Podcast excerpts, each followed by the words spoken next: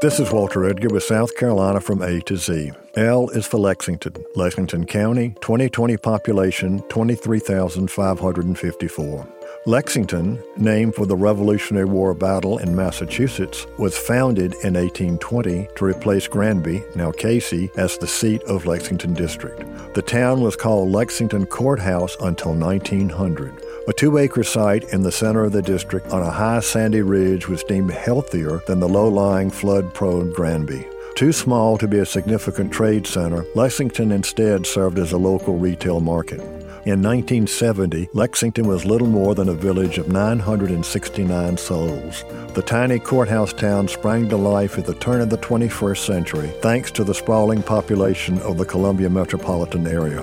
Lexington's growth has been encouraged by the town's excellent school system, easy access to major highways, and its proximity to Lake Murray.